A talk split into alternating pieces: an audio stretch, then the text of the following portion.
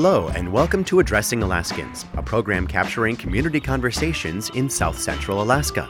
Join us on Alaska Public Media as we travel to different spots throughout our community and listen to local groups gathered to discuss what matters to Alaskans. For today's show, we have The Costs of Alaska's Economic Roller Coaster, presented by Alaska Common Ground. The event featured panelists from various sectors of the business community discussing the ups and downs of Alaska's economy and finding a stable source of state income. The event was recorded on January 27th at 49th State Brewing Company and was moderated by journalist John Tracy. We begin with a recorded message from Senator Lisa Murkowski, who was unable to attend the event. So, hello, and thank you to the Alaska Common Ground for hosting this discussion on the costs of Alaska's economic roller coaster. I'm pretty sure that there's an awful lot of experts in the room because for decades now, Alaska has really been that poster child for an economic roller coaster. And when you think about it, when your state's economy is tied to primarily one resource, the price of which is controlled by OPEC, you can pretty much expect that you're going to be in for a wild ride. I recall that when I first joined the state legislature, the price of oil was hanging down around $9 a barrel we were faced with a budget deficit. And then it wasn't more than four or five years after that. Oil is over $100 and we're looking at a surplus. So it was down and it was up, and of course it goes down and we go up. So always the question that we ask ourselves as lawmakers, policy leaders, business people, general folks within the community, we're asking, we're asking the question how can we help diversify and strengthen the Alaskan economy?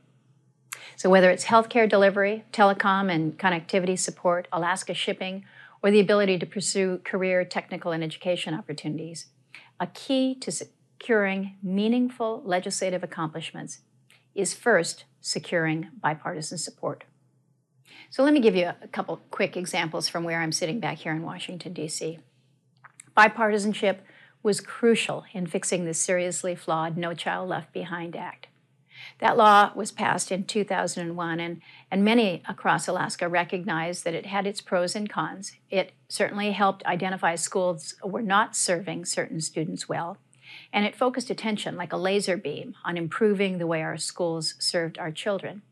But over time, what many recognized was that the law brought over testing, a one size fits nobody framework, and put Washington, D.C. in charge of our schools instead of local communities. And so we came together. We worked to find consensus for a middle ground, preserving parents' right to know while giving educators the flexibility that they need to solve local needs and priorities.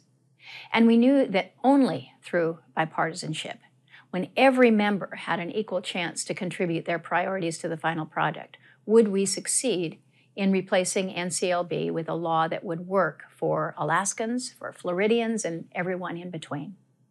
And the result was a bill that moved unanimously through committee.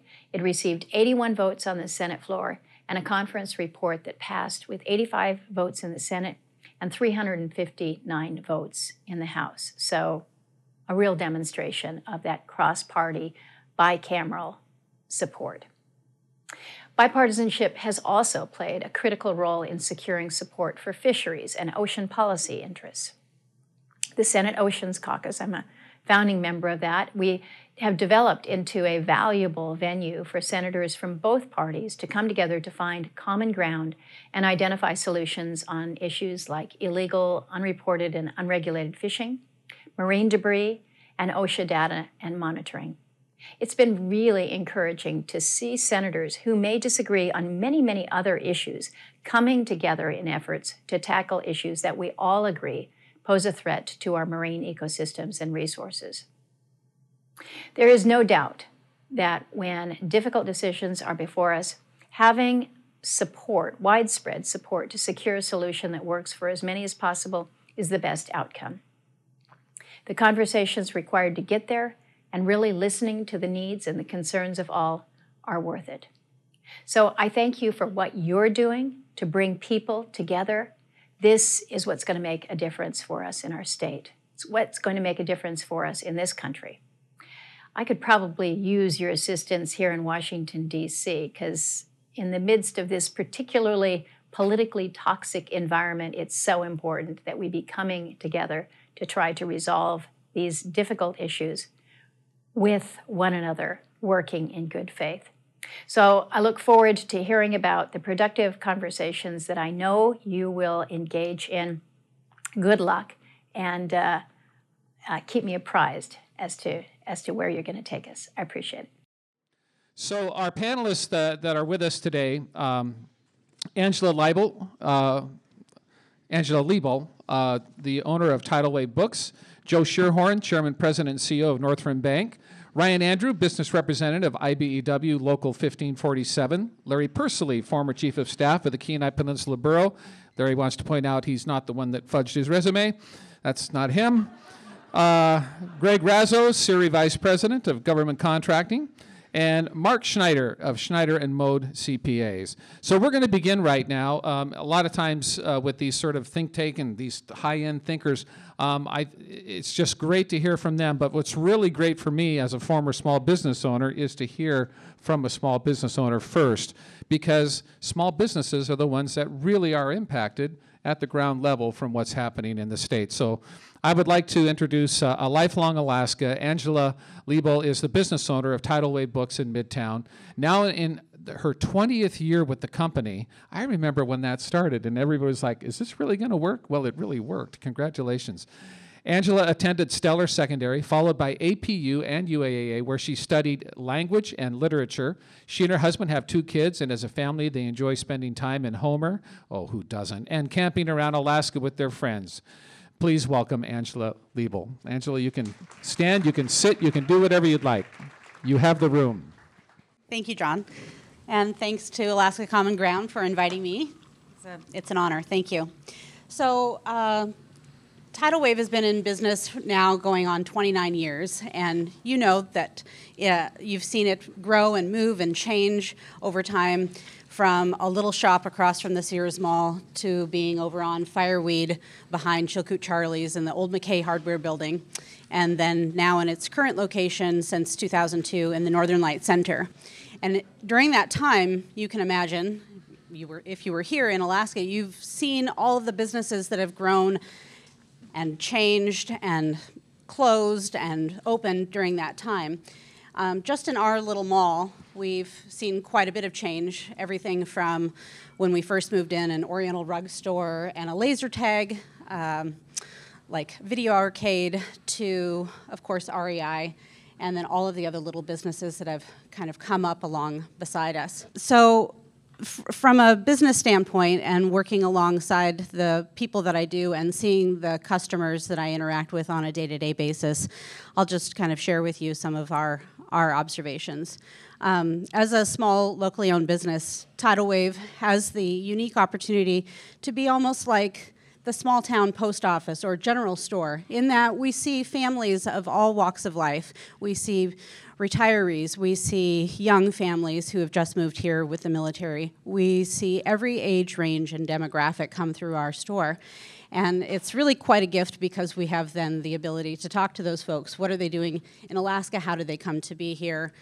Um, what do they do for business? What do they do for school? How do they parent their children? We're a part of that. We get to see generation after generation come through our doors. And in the economic instability, the roller coaster that we've seen, um, not only have we opened a second location and had to close that second location due to economic reasons, um, having to do with travel industry and the economic downturn in 2008, but also how that impacts our employees and staff, and the people around us, the customers who come in and shop in our store. Um, we do get to hear all of their triumphs, their joys, but also their struggles. And as a used used uh, bookstore, we're buying books and merchandise from our customers, and we get to hear why they're why are why they are selling their items to us, whether it's to to bridge that gap between paychecks, whether they're on furlough, whether they're struggling raising kids. Um, textbooks are expensive, so we talk to all kinds of students. So we get to hear those personal stories and have that interaction that's on a on somewhat of a unique and intimate basis that maybe not everybody would get to participate and hear a part of. Um, We also hear their reasons along the lines of we're retiring and we're having to move out of state. We can't afford health care. Um, or it also could be the Marie Kondo effect, something along those lines. Yeah. Um, but with that, with those interactions, it feels like, as I mentioned, almost a small town post office or a small town store, in that that is that interconnectedness that we feel, that web that of connections that we have with our customers, um, extends also to what people shop for. And as Alaskans, if you just think about what makes an Alaskan, maybe some adjectives that come to mind would be independent and resilient, pioneering, self sufficient, maybe a sourdough, living off the land. We've seen in the last 10 years a sharp increase in what people are looking for along the lines of self sufficiency, being independent. Maybe it's urban farming. Um, back when the municipality allowed chickens, do you remember that a few years back? And you probably have neighbors who have chickens. Um, sharp increase in people wanting to just be self sufficient, to again close that gap, to not be reliant on the fluctuations in the grocery store, at the gas pump, and in every other aspect of their life. What could they do to control and mitigate and um, prevent some of those uh, fluctuations? So, I don't have any one single you know idea about how things can change but i just know that in that interconnectedness and that web of ideas and the people that we talk to that um, the solution is going to be something that is complex and again a web of interconnected ideas and um, steps that can be made together as a community. Thank you angela. And you can pass the microphone to the right and you can give her a round of applause. That's great. This it's not easy to sit up here and just well, our, our, next presenter is Joe Schierhorn, and you know him as the chairman, president, and chief executive officer at Northrim Bank, a state chartered commercial bank headquartered right here in Anchorage. Mr. Schierhorn was a charter employee of Northrim Bank, starting in commercial lending and serving as vice president and manager of commercial loans, chief operating officer, and chief financial officer before assuming the leadership of the bank. We're very appreciative of you being here tonight. The floor is yours, sir. Thank you, John. And thank you all for coming out on this afternoon for this important topic. It's interesting listening to you uh, about your story of your business because our bank started right about the same time, almost exactly. So in December of 1990, from one little branch in a trailer in our parking lot to what we have now throughout the state. And so we see businesses uh, and what they are going through from the North Slope all the way down to almost the tip of southeast Alaska. So I'll talk to you a little bit about that. The topic on instability and the, and the effects that that has on our state, to me, uh, one of the key aspects to that is uncertainty. And businesses, when they make investments, look for many times long term returns.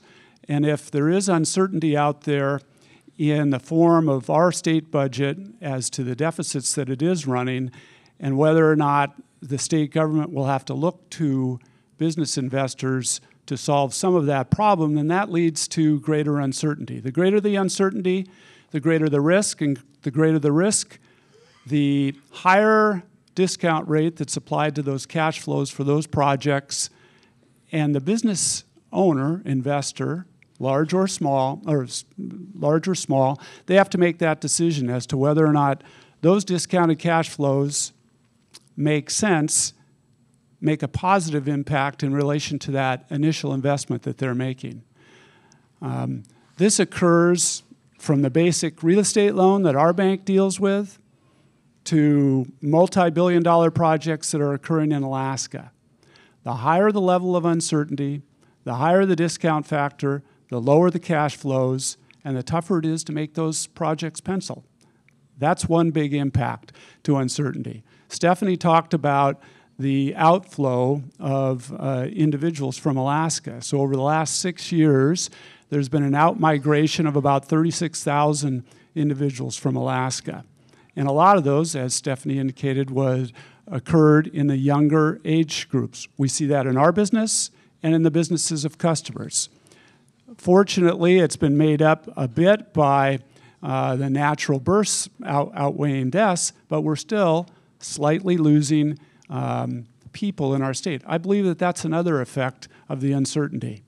And then, in, in addition to that, you have the topic, uh, like say, short term focus on the issue that we're talking about right now. So you have state government, you have business people, leaders focused on a year over year state budget deficit, as opposed to looking at the long term viability for future developments for our state. I'm, a, I'm an optimistic person. I think there's great future in Alaska. My vision for uh, Alaska is to have a balanced budget. We all want that out there. So we're not focusing on the minutia of the struggle for each year and how we're going to make it to the next year. We need to be thinking much longer term to develop our state. And that goes throughout our state. We have huge projects that can benefit us, and the only way that they're going to benefit from us for us is through greater certainty to allow for private investors to be insured of that end cash flow that I was just talking about. So that's a very simplistic vision as we go forward. We have great opportunities up here if we take advantage of them on the natural resources through our logistics, uh, through taking advantage of where we're at. Tourism is growing greatly, and there are people making significant investments uh, in that. That's a big benefit to us as we go forward. But we do need to come to a resolution because we have the ability to do that. John, John talked and asked you all what was the largest expenditure out there for state government, and, and, and a few people said healthcare. Well, really, under the current proposal, it's our dividend. That's about 37% of the revenue stream that's going into the state as proposed right now. 37%. Do we want a state that's, that's the single major component? I'm not downgrading the dividend. I believe that in the best of all cases, we'd have a state budget that's balanced, that would provide for an ongoing dividend, but would also have other diverse uh, revenue sources coming in. So we're not reliant upon the one topic that we just started this conversation with, and that's the volatility of our natural resources. We know that those are going to be volatile. We know the market's going to be volatile. So we need to account for that and have a steady cash flow as we go forward. Then we can have long term investment that will move the state forward. Thank you. Thank you, Joe.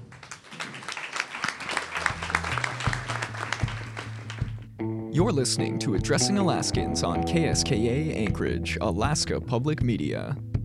Today's program is called The Costs of Alaska's Economic Roller Coaster, presented by Alaska Common Ground. We pick back up with moderator John Tracy. Our next speaker is a born and raised Alaskan. He currently works as business representative for IBEW uh, Local 1547, representing some 500 electrician journeymen and apprentices. He's worked in the electrical construction industry for approximately 14 years as an apprentice and journeyman electrician, including approximately three years as a full time classroom instructor for both the IBEW NECA and apprenticeship program. Ryan Andrew. Ryan, thanks for being here. Well, thank you, John, and thank you to Alaska Common Ground for inviting me tonight to speak. Uh, and thank you to everyone who is here tonight. Um, I appreciate you. So, as John mentioned, my background is in the electrical construction industry and uh, started out as an apprentice electrician um, and was fortunate to start that out at an early age. Went through the apprenticeship program and uh, became a journeyman electrician. But what I'm going to talk about a little bit tonight is our apprenticeship program, and I think that it is it is related to the topic uh, in that you know the, the when the apprentices are are the, the main focus is that they're trained right here in Alaska. So our apprenticeship program is fairly unique in that it is almost completely funded by employer contributions on an hourly basis, um, and you know those apprenticeship contributions go to pay for the instructors and the uh, apprenticeship school and the training that those apprentices get as they go through their uh, program. And it's about a four to five year program. Um, you know, the part, the other part that makes it unique is that the apprentices have no tuition costs associated with that training. Uh, they just have to pay for their textbooks and their tools for the on-the-job portion of their apprenticeship, um, which is a great benefit to them. They get great training and uh, at minimal cost to them. Um, you know, as I mentioned, it takes about four to five years to complete that program, and with the cost of the instructor in the apprenticeship school itself, uh, you know, they invest about approximately twenty-five to thirty thousand dollars in training each apprentice uh, to get them through to a journeyman level. Uh, and you know that's a that's a pretty big investment in training these apprentices. And our, our ultimate goal is to have a journeyman uh, trained and be able to stay and work in Alaska and have those work opportunities. Uh, the last few years, we have seen with the economic downturn uh, a lot less work opportunities, frankly, in the construction industry. And that's got uh, pretty big impacts um, as far as our apprenticeship goes and our trade in general. Um, you know, and I can kind of break it down into a couple of different, uh, a couple different impacts for those apprentices. Um, we look at the, you know, the monetary uh, impact, as I mentioned, the twenty-five to thirty thousand dollars um, that are that that goes into these apprentices training. And the problem we're running into is that in our industry, if there is no work opportunity, much like other industries, uh, these apprentices, when they're finished with their training, and some of the journeymen who have been trained right here in Alaska, they're leaving. Uh, they're they're leaving for the lower 48. They're leaving for uh, better work opportunity, and you know can't blame them. It's it's uh, it's that type of an industry, but you know imagine uh, that's kind of the monetary cost to that you know training program but imagine that you're a, you're a journeyman electrician and you have to, you know, you're faced with a decision whether you stay and you have limited work opportunity or you pick up your tools and you pick up your family and you move uh, out of Alaska, which is what we don't like to see. Unfortunately, that's happening. Uh, some of them on a temporary basis, but uh, some of them also on a permanent basis. So the, the temporary, uh, you know, if they were moving just for a little while, that's still got an emotional impact on that family. They have to leave their uh, spouse and children behind here in Alaska and go uh, outside to earn a living. Um, that, that's tough. That's really tough. So, you know, I think it's been mentioned a couple times tonight, and uh, Senator Murkowski's video earlier at the beginning mentioned probably the most important thing for us as a state. Uh, and it's a tough question to answer. It's the million dollar question, but uh, being able to diversify our revenue stream, I think that's number one, um, and that will that will give us financial stability and, and will attract investment from outside and attract uh, you know business and and keep our construction industry going strong. Because it, as I mentioned at the beginning, what we'd like to see at uh, you know at the end of the day, we train these apprentices uh, you know in, in a good living. They get to earn uh, good wages and good benefits and can really uh, have a career in that field to support their family for the rest of their lives. Um, and you know, we want to see that. We want to see those uh, folks be able to stay here in Alaska and not have to face those tough decisions. So, thank you. Thank you, Ryan. Well, if you uh, if you watch television news or read the newspaper, then you know our next speaker. Um, certainly, he's the go-to person for journalists. I spent more than 30 years being an enemy of the people, apparently. And whenever we had questions about the gas line or something complicated, it was ask Larry. So we would call and we would ask Larry. Larry uh, has more than 20 years of experience as a reporter, editor, and newspaper owner in Alaska, followed by more than 20 years in public policy work at state, municipal, and federal jobs. His most recent position was chief of staff at the Kenai Peninsula Borough. Larry has also served as deputy commissioner at the Alaska Department of Revenue and worked in the governor's Washington, D.C. office. And in his spare time, he just saves newspapers one at a time. Larry Persily. Thank you. Uh, I'm going to stand so when I wave my arms, I don't hit anybody in the face. so I'm going to talk about municipalities and how they deal with the motion sickness of the roller coaster that we're on. And I will point out, as a kid, I would never ride a roller coaster. I've never been on one in my life because they scared me and I thought they'd make me sick. So it's kind of weird. I end up in Alaska and I ride a roller coaster for 45 years. Look, even though this is Anchorage, you got to remember there are 19 boroughs and 145 cities in Alaska. There is life outside of Anchorage. Over 100 of those cities and boroughs have a sales tax. This is an important part of their diversified um, economy, their diversified revenue flow. It's Anchorage, as we know, does not have a sales tax. It's not my fault. I have helped write two sales tax ordinances for Anchorage. Both have failed. I would have written a municipal income tax ordinance for Anchorage if anybody had asked me, um, though I really don't think it's legal under state law. You know, um, in addition to the sales tax, a couple dozen have specific directed taxes, or at least more than a couple dozen. We're talking about hotel bed tax, cigarette tax, alcohol tax. In a 2017 survey of Alaska municipalities, more than two dozen said they were looking at increasing their different excise tax, sales taxes to help make up for falling state revenues. In 2017, 14 municipalities reported levying a new tax of one kind or another as they're looking to, to fill that gap. But it's not easy in Alaska. Um, of the 15 boroughs that have a property tax, 12 of them have tax caps on the books, ordinances that limit increases what they can do to raise sales tax if they need to to replace state revenue. So that economic instability, that roller coaster we're talking about, it's, it's pretty much going downhill one way for the municipalities.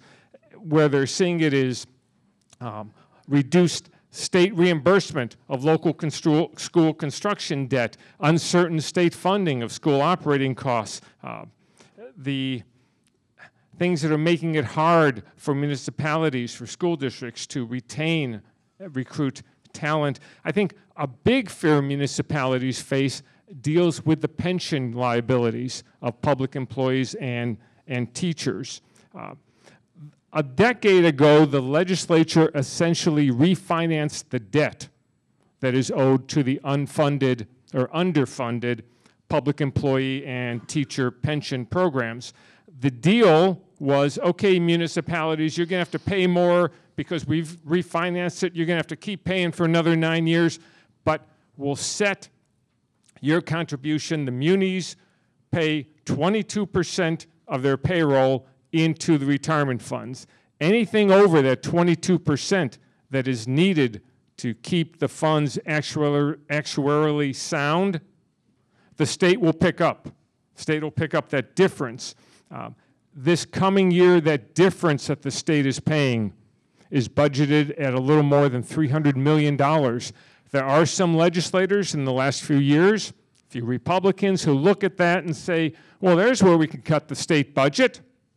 We can stop making up the difference from the state general fund. We can have the municipalities pay more into the pension funds for retired public employees, for teachers. Certainly that just passes, if it were to ever be approved, would just pass 300 million that you'd cut from the state budget and dump it on the municipalities.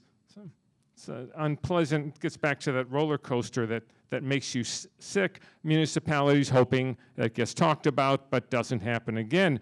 Um, you see it in state cutbacks, in um, state funding for community jails, for municipal assistance, particularly for the state's smallest communities that really depend on that small amount of state aid for essential services. Uh, high visibility, state troopers.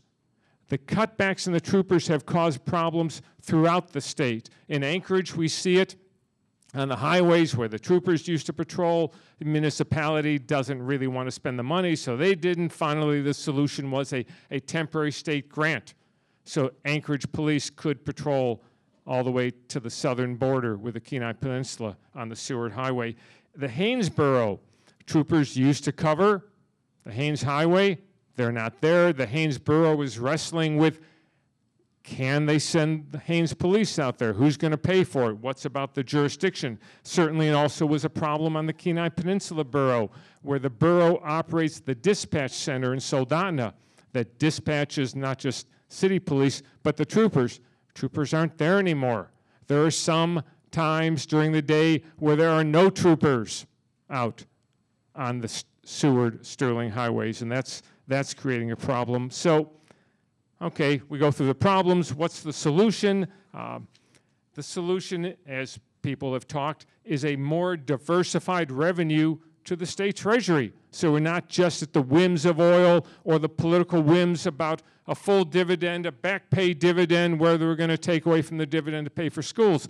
We need, in this political climate, it's probably not going to happen, we need to get back the discussions of a broad based tax where economic activity in the state generates tax revenues for the state, for the communities, be it an income tax, be it a review of state corporate taxes, be it a look at a reasonable changes in oil taxes. It's going to take everything, or the roller coaster just continues.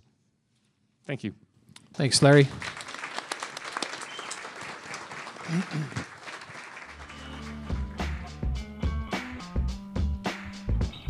This is Addressing Alaskans on KSKA Anchorage, Alaska Public Media. Today's show is The Costs of Alaska's Economic Roller Coaster, presented by Alaska Common Ground. The event featured panelists from various sectors of the business community discussing the ups and downs of Alaska's economy and finding a stable source of state income. We continue with moderator John Tracy. Our next speaker is the Vice President of Government Contracting for CIRI. Uh, Greg Razo heads up uh, CIRI's efforts in pursuing minority preference small business contracts. Uh, he grew up in Anchorage. He earned a bachelor's degree in English from Gonzaga and a law degree from Willamette University. He currently serves as chair of the Alaska Criminal Justice Commission.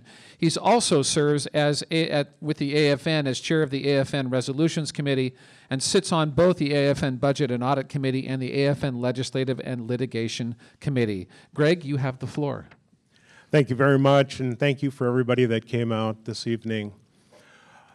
So, full disclosure before I start in on, on my discussion, but um, I grew up here in Anchorage, so I, uh, in terms of personal experience, I'm not qualified to speak about poverty in rural Alaska, but I'm going to. Um, I can tell you that I've uh, worked on the AFN Board of Directors for 16 years. I've lived in Kodiak, Alaska. I've been to the villages, um, but I haven't lived there. And so, with that, um, my comments. When we were first asked to uh, sit on this panel, the question that was the first question is What, in your experience, have been the costs of economic instability? I thought about that, and uh, the first thing that came to mind for me, and based upon what I hear from people that live in rural Alaska, Alaska Native people, is the increase in poverty. That is uh, right up there with the increase in crime in rural Alaska. So, the increase in poverty, the increase in crime, the lowering of economic opportunity for people in Alaska with this economic instability and finally, a lower trust in government. And I think those are four significant things that we need to talk about and grapple with as we talk about what uh, Alaska's uh, fiscal situation really means to all Alaskans, not just the people that live in the urban centers, but the 60,000 Alaska natives that live outside of the Anchorage, Fairbanks, and Juneau areas. So when we talk about poverty in Alaska, we're talking about Alaska natives living in poverty at two and a half times the rate of uh, Caucasian Alaskans, two times the rate of the general population. So, pop, so poverty in rural Alaska is a very real thing. And things like the permanent fund dividend make an extremely huge, significant, uh, giant, extraordinary uh, measure in terms of how people get by when they're forced, mm, excuse me, when they're forced to live in two economies because they choose to live in two economies. They live in a cash economy where that dividend makes a huge difference. But Alaska Native people also live in a subsistence economy. And they live in an area where, generally speaking, economic opportunity is difficult. There's not a lot of it for those people that are fortunate enough to have jobs, many of the jobs they have are uh, working for the government. If they don't work for the government in some form or fashion, then they'll work in some sort of resource extraction job. And those jobs are generally available to people that have some sort of uh, job skill. And many in rural Alaska are unskilled laborers. So those jobs are, uh, for the most part, not available to them. The consequence of, uh, of this fiscal instability in Alaska, um, and, and when we look back at, at the uh, Alaska Permanent Fund dividend, uh, we see a huge, huge impact by the dividend for rural Alaska. I commend to you, and as I was doing my research for today, I came across um, University of Alaska professor Matt Berman's article on uh, the effect of a permanent fund dividend on Alaska's indigenous people. And what I'm telling you is simply what, what he says in his paper, along with many facts and figures. But when you look at uh, Professor Berman's article, you see confirmation through um, many facts, many tables, many charts um, from what folks at, at AFN and the folks that come to that table tell us every time we get together that the current situation in Alaska is untenable. It is, uh, it is being uh, detrimental to the lives of Alaska Native people and generally speaking to the lives of people that live in rural Alaska. Um, it's not just a matter of dollars and cents because dollars and cents, when we come to state expenditure and making the decision to decrease public safety, to uh, decrease public services, uh, to, um, to have less state services available that are essential, really, to folks that live in rural Alaska. When those go away, they not only take jobs away, but they take opportunity away.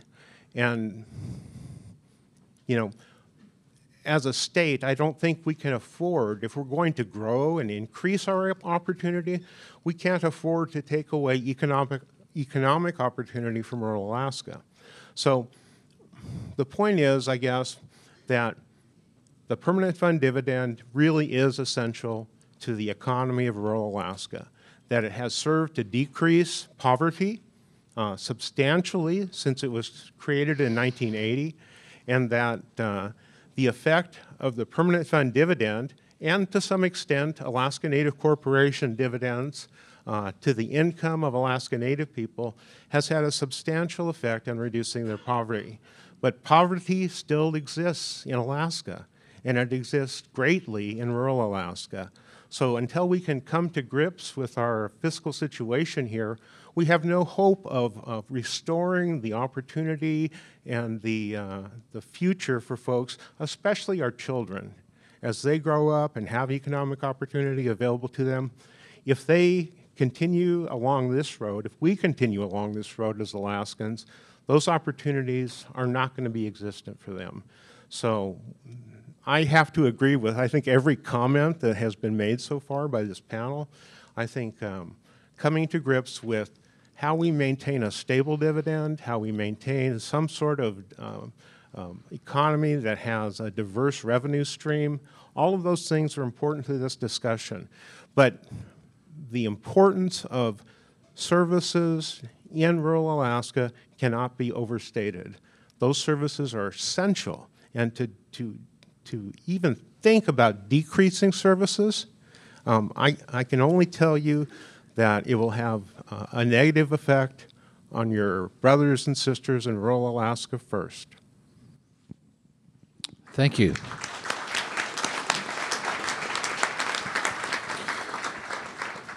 And so our, our next presenter is the president of the CPA firm Schneider and Mode. He's a certified public accountant with 40 years of experience. He served as president of the Alaska Society of CPAs as well as chairman of the professional education and taxation committees for the society. He has served as an adjunct professor of tax and accounting for the University of Alaska. Delighted to have you here today, Mark Schneider. Mike, Mark. Thank you. I'd also like to thank you for being here. However, as an accountant, sitting in front of a big group of people, it's not the most comfortable position I've ever been in. um, I've been in Alaska as a CPA for 37 years, which means two things. Number one, I'm old. And secondly, I've seen a lot of the ups and downs. And so I'm, I'd just like to reiterate what we've already heard here, especially from the construction industry. What I see happening a lot with my clients, and I deal mainly with small businesses, is that they will, during the up times, they will uh, increase their staff, they will train them, they will get them to the point where they're valuable, and then the economy can turn. They have to lay those people off. When the economy turns back up again, they're looking to hire, but the people that they've already trained are gone. They've either had to move out of the state or move to another job, and so they have to start all over again. And that's a big cost to um, the employers in Alaska that I see. Anybody who's an employer in here that has had to retrain its staff knows that it's expensive. And, uh, and so that's what I see the most of. I've always thought that in order to correct this problem, I was hoping that somebody smarter than me would figure it out.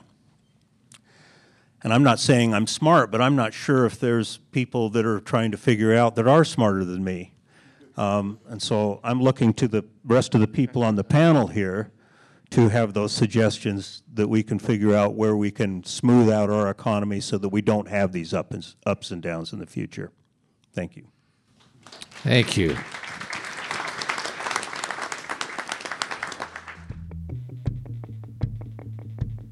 You're listening to Addressing Alaskans on KSKA Anchorage, Alaska Public Media. Today's program is called The Costs of Alaska's Economic Roller Coaster, presented by Alaska Common Ground. We pick back up with moderator John Tracy. Well, the other place that uh, journalists tend to go to get information is ISER. So we are delighted to have with us somebody who actually crunches numbers for a living and tells us what those numbers mean.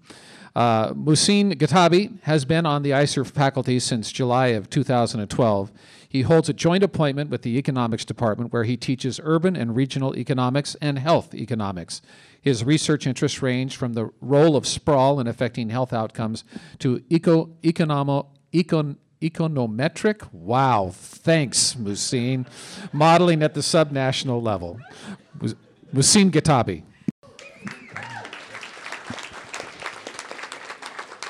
So thank you for having me. I, I think the, the theme tonight from people that have skin in the game has been that economic uncertainty is costly. And that's something that's clear to all of us. As an economist, I specialize in pointing out the obvious, and so I'm going to be doing a bit of that over the next 10 minutes.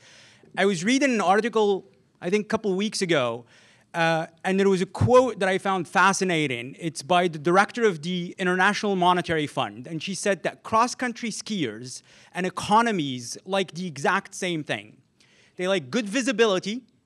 When going down, they like very few hazards. And they like people staying in their tracks. and I thought, how perfect for Alaska right? We like cross country skiing, but as we've heard from people who have skin in the game, who make investment decisions, that having a predictable environment is absolutely key in making long term decisions. And that's true for both households and for businesses alike, right? And so, one of the things that we've heard is that people tend to move out when the environment is uncertain economics is a field that's filled with cliches. People vote with their feet. If the environment is uncertain, if I don't know whether or not I'm going to have a job tomorrow, then I'm unlikely to buy a house, I'm, I'm unlikely to buy a car, I'm unlikely to go out and spend money. Similarly, businesses are unlikely to hire our university graduates. Those university graduates are unlikely to stay in state, right? And so whichever dimension we assess, uncertainty has massive economic consequences. Last year, I was asked multiple times to try and quantify these economic costs of uncertainty. And so I went and scoured the economic literature, and I ended up finding a few papers that try and put some numbers around the cost of economic uncertainty. What those papers do is try to see what happens to investment during elections because elections basically may result in somebody winning that you may not like, what they end up finding is investments tend to go down in the quarters before elections by somewhere between 5 and 15%. Now, of course, that type of uncertainty is a much milder type than what we're currently experiencing. Now, I went ahead and I took those estimates that I just described and I applied them to our construction spending in Alaska. And what I found is over the last three years, in each of the last three years, Alaska basically could have had somewhere between 200 and 600 million dollars in additional investment if there was no uncertainty. Now, that means during those three years where we had those revenue shortfalls, we basically could have had somewhere between 600 and 2 billion dollars in additional investment if the environment was predictable, if we knew what we were going to do. We sit right now in a situation where we've already exhausted our savings and we have a 1.6 billion with a B billion dollar deficit. Now, the difficult aspect of this conversation is still we still have not figured out who's going to end up bearing the burden of this 1.6 billion dollars, right? We don't know if we're going to impose a tax and if so what kind of tax it will be. We don't know if we're going to reduce the dividends and if so by how much and we don't know if we're going to cut government or we do know we're going to cut government, we don't know by how much and what kind of services we're going to end up cutting, right? And so what that ends up doing is basically causing paralysis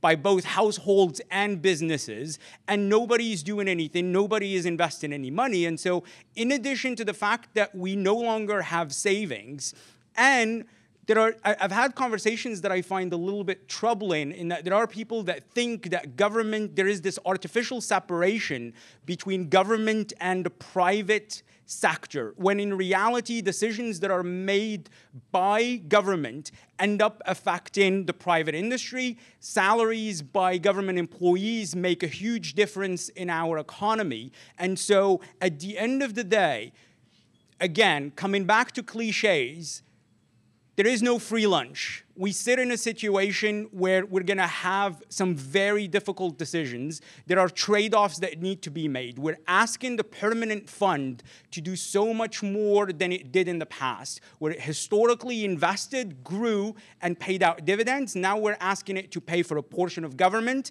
and pay for dividends.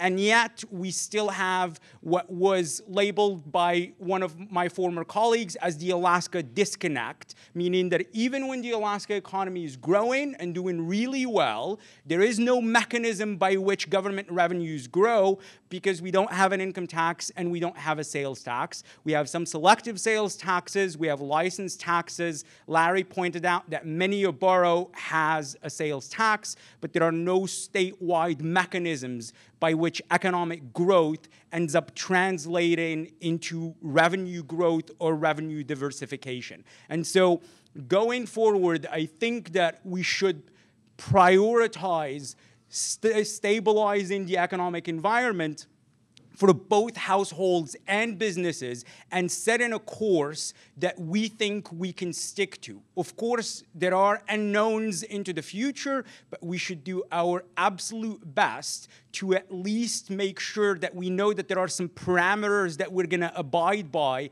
as opposed to this kind of roller coaster that we've been undergoing. Thank you for listening, and I'll pass it off to you. So we have time for just one more question, and I just want everybody on the panel to answer this question. And it's just a final one. Where do we go from here? What, what should we be doing?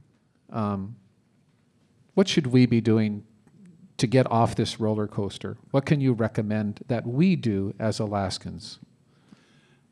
So I'll start since it's here. So, so we as Alaskans have the opportunity, unique opportunity, I believe, because we have a small state we, we can be engaged and we can make a difference. We can have somebody like Vic Fisher is here that helped form our Constitution. Wow, that's pretty amazing. And, and many of us out there have had the opportunity to be engaged. So I, I just ask that you be engaged, you talk to your legislators, and you make a difference because um, we have a unique ability to do that here, I think, unlike many other states. So take advantage of it and express your views as you have today, but out towards our legislators.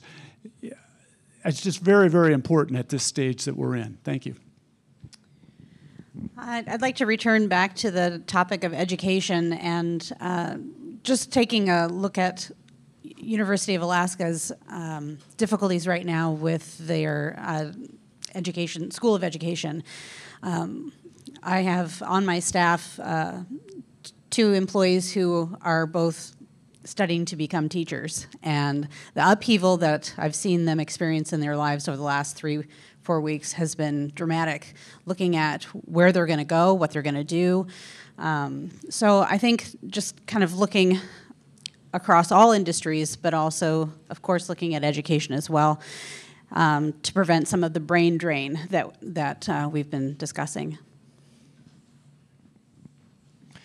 I would agree with that 100%. You know, I think that, uh, as has been mentioned, I think it's upon all of us to, you know, collectively um, participate and be willing to, uh, you know, contribute our fair share.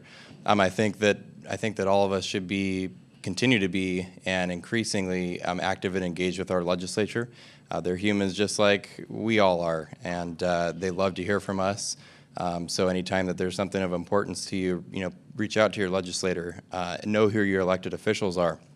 Also, I'm glad that uh, you brought up the uh, education and coming back to that piece because there's one thing I'd like to add to that conversation. Um, I think that education, no different than other industries in Alaska, when when there's limited opportunity or the opportunity um, isn't as good as it could be elsewhere, you'll see educators uh, specifically leave the state. Uh, as in other industries. So I think one thing specifically that we can do going forward, uh, Alaska used to be one of the best places for uh, educators to come and work um, and earn a wage and earn a, a, respectable retirement. So I think one of the things that we could do uh, that would really do us well as a state uh, in the future is for our, our system to return to um, a defined benefit or a pension type retirement account. So thank you. I'd say, in addition to contacting, talking to your legislators, if there's anyone here who didn't vote in the November election, try to vote next time. And then the last thing I guess I'd say until we get an income tax, for those of us who can afford it, there are a lot of nonprofits that provide services that state and federal governments had cut back on. We need to write them checks.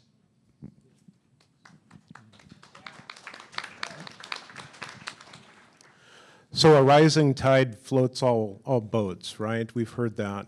I believe that uh, when you grow up here in Alaska, when you take advantage of living here in Alaska, uh, you have the advantage of an education opportunity to live in a very diverse population with uh, many different cultural values, that all of that is worth celebrating. And all of that has great value. When we go forward, if we recognize the value that lies in each and every one of us and realize that we make a choice when we live here, but when you make a choice, there's a price to be paid for that choice. Those are the things that we have to keep in mind if we're going to have a successful Alaska, in my view. Well, I have to agree with you. I mean, this is a great place to live. Um, as with all of us here, I've had a free ride for the last 37 years, and so I'm willing to start maybe paying my fair share of what it costs to live here. Um, and that's over the next couple years, we have to look at different sources of revenues for the state, income tax, sales tax, whatever it might be. But beyond that, we have to start thinking about farther into the future and diversifying our economy. And I think the state is the is the entity that can take the leading role in that. Um, it's very difficult for each of us individually to start planning and and uh, of ways to diversify our economy here. But that's something that needs to be done, and I'd look to the state to hopefully lead, take the leadership role in that. Thank you, Mouhcine. You have the last word. Uh, I I think that we, we have we have an asset, the permanent fund that's whose value exceeds the overall value of the Alaska economy. As I said earlier, the Permanent Fund has $63 billion. The whole Alaska economy is valued at about somewhere close to $53 billion. I think what we need to do is make sure that we draw money from it at a responsible rate in order for it to be sustainable. It was meant to be a sustainable asset. We need to draw from it at a rate that's sustainable. And most importantly, we need to ensure that we're not myopic in implementing austerity measures that can have very long-term damaging consequences for the state of Alaska, its quality of life, and the services that it provides its citizens. Thank you. So, thank you very much to the panel. Um, I'm so glad we recognize Vic Fisher, just an icon in Alaska, um, a treasure. And he shines bright because he's sitting next to another Alaska treasure, Jane Angvik. Jane, it's great to see you here. Thank you. Um, on behalf of Alaska Common Ground, here's Dick to say goodnight. Okay, I want to thank you all for coming, and uh, I'd like to hear a big round of applause for all our panelists and speakers.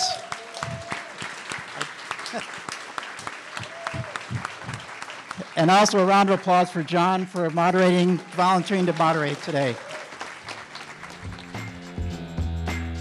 Thanks for joining us today for Addressing Alaskans. Today's show was The Costs of Alaska's Economic Roller Coaster. It was presented by Alaska Common Ground and was recorded at 49th State Brewing Company on January 27th. If you missed part of this show or would like to hear more like it, head to the Addressing Alaskans page at alaskapublic.org. We had production help from Eric Bork. For Alaska Public Media, I'm Ammon Swenson. Addressing Alaskans is a production of Alaska Public Media, which is solely responsible for its content. Theme music is by Patrick Lee. The views expressed are those of the hosts and participants and do not reflect KSKA or its underwriters. To let us know about an upcoming community event that you would like to hear on Addressing Alaskans, just go to our website at alaskapublic.org and click on Contact Us at the bottom of the page. Learn more about Addressing Alaskans and listen online at alaskapublic.org.